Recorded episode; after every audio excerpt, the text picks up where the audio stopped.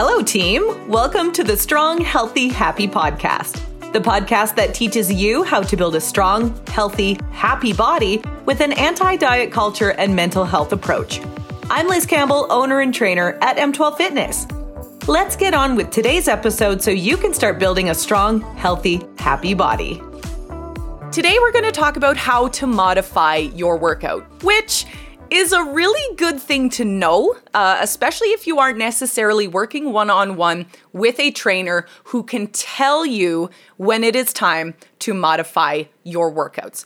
Modifying your workouts um, is really important, kind of on both sides of it. So you can modify your workout to make it easier, or you can modify your workout to make it tougher.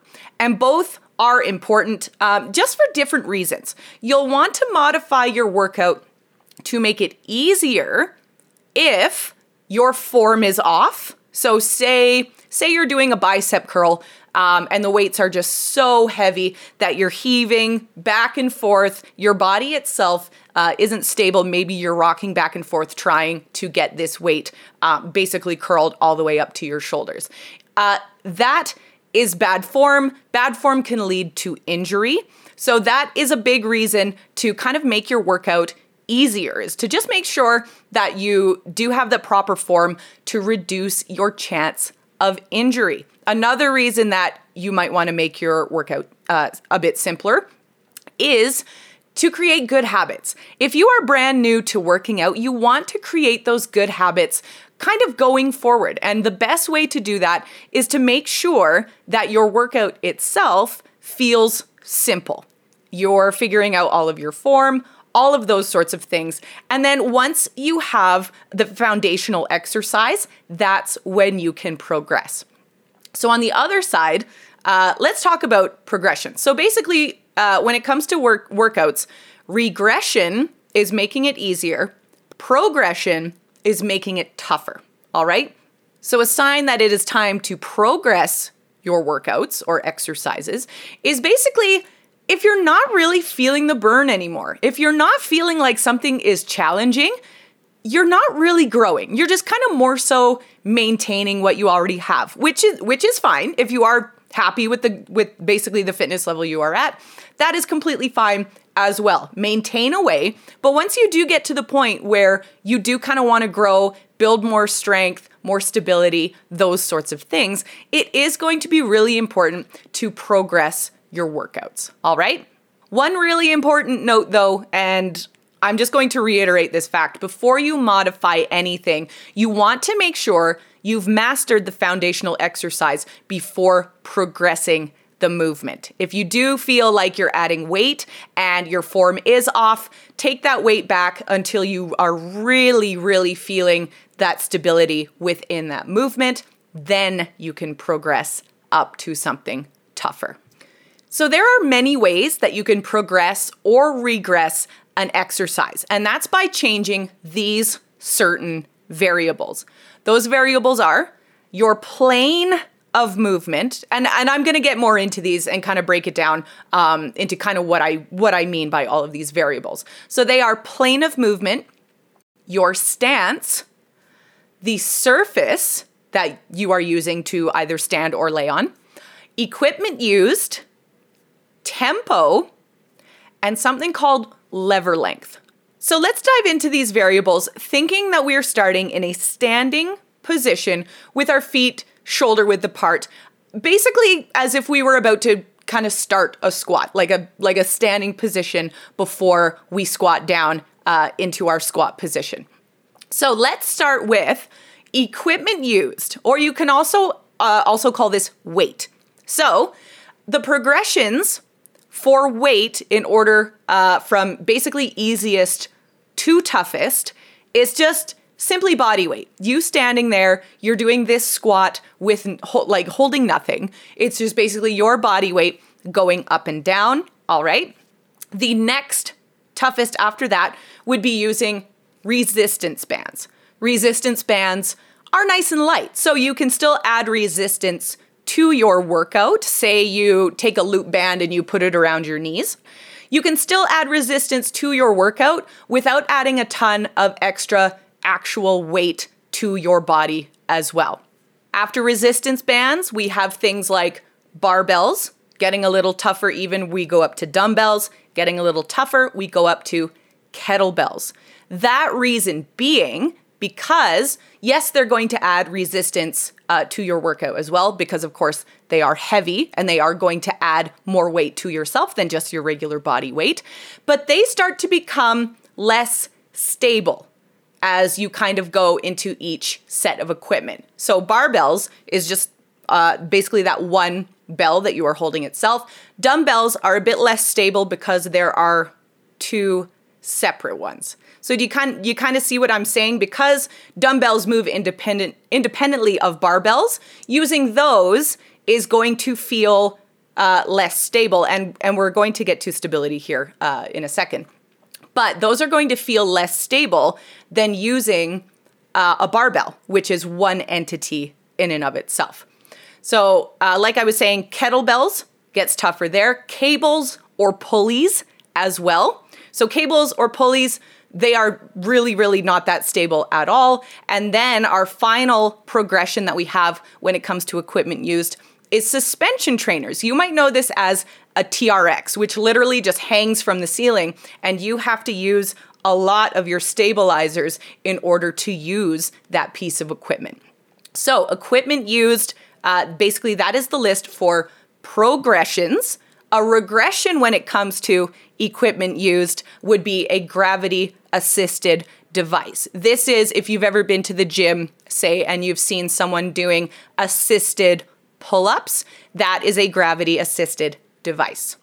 So, moving on, we are going to talk more about stability now because we are going to talk about stance. Your stance also has a lot to do with how difficult um, an exercise feels.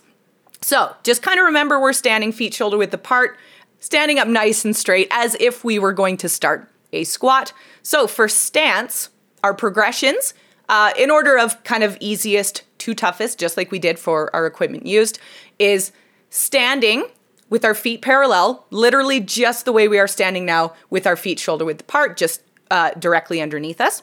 After that, getting a little tougher is a split stance or stride position. If you are a member of uh, my home workout community, you have heard me use stride position when it comes to things like lunges, lunge jumps, split squats, those sorts of things. And then the final progression when it comes to stance is single leg. All right? Single leg is the most unstable way to stand. Therefore, it is going to make your workout much tougher because you are also focusing on your balance and not falling over as well. Uh, some regressions when it comes to stance. So making it easier, and we are going from basically so from the toughest to the easiest as we go through uh, this these regressions for uh, stance. After standing in the position we're in, an easier regression is seated. All right, so sitting on something. This is also very, very important if you're lifting something really heavy. All right, sitting is going to be way more beneficial for you if you are lifting something heavy than standing. All right, especially if you're really, say, you're doing like chest or shoulders or something like that. Say, you're sitting on the bench, you really, really want to be giving it your all. You can't necessarily do that for those two parts of your body if you are standing. Getting a little simpler still, kneeling. All right, so kneeling just on uh, both of your knees. You could also sit on your knees as well, just kind of thinking that the wider your knees are, the more stable you are going to be in a kneeling position. Even easier still for our stance is on all fours. All right, so hands and knees. Again, if you're part of the HWC, we do several moves on our hands and knees, um, and that is going to be much simpler than just standing on your own two feet. And then the very last regression for stance, and the easiest one, laying on your back. You have the most amount of stability laying on your back when doing any sort of movement. All right? Moving on to our next one, we have plane of movement. And there actually is no regressions for this, so I am just going to give you the progressions for this. So, our progressions for our planes of movement. Our first plane of movement, and probably the most used, would be our sagittal plane of movement, which basically moves us forwards and backwards. All right. So after that, we have our frontal plane of movement, which has us moving uh, sideways, side to side.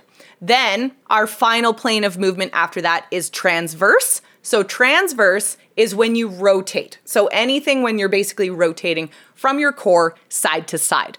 The biggest progression when it comes to your planes of movement is basically adding any of these planes of movement together. So basically, it's like quick changes of direction. You may see this if you watch football, um, hockey players as well do this, all right? But any of those quick movements that have you changing your plane of movement are going to be the highest progression when it comes to this variable. After that, we have surface. So this kind of gets more into the stability side of things as well. So surface, let's start with our progressions. Um, and again, we're going from easiest to toughest kind of as we go. Uh, and we're just starting with standing on a regular floor in our bare feet. Okay, so we're in that stance, our feet shoulder width apart, um, as if we're about to do that squat, and we're not wearing any shoes. So that is basically our starting surface. From there, getting a little tougher, moving up to a rocker board. So a rocker board is something that you stand on and then it rocks side to side. So through that frontal plane of movement. All right, side to side. A little tougher still, we have a wobble board. So similar to a rocker board, but a wobble board will basically wobble So it's not just a clever name then. Will basically wobble in all planes of movement forward, backwards, diagonally, all those sorts of things. So that gets a little tougher still. Uh, moving on to even tougher than that is a Bosu ball. So fairly similar to a wobble board, but they are much taller. And then our final progression when it comes to surface is stability balls because it's literally just a ball. If you can balance on a stability ball, you are doing pretty darn good, I should say, because they are the most unstable thing that you can basically use in a gym. Um, after that, we have our regressions, okay, when it comes to surface, and that's basically standing on the floor with shoes on. Shoes are going to make things simpler. They're going to make things easier. They're going to make you feel like you are more in control than just using your bare feet. All right? If you add shoes to any of the progressions, that will also make them simpler as well. And moving on, we have tempo. So the speed of your workout is going to dictate its intensity as well. So, our progression just again, just starting easiest to toughest, our progressions are stationary. First one, if you're if you're not even moving, of course it's not going to feel hard. All right? So, kind of moving along, getting tougher as we go, slow moving, okay? Slower on uh, that movement is going to make it feel tougher. Then you move into faster movement. So if you do have something and you are taking it at a little bit of a quicker pace. That's going to feel tougher as well.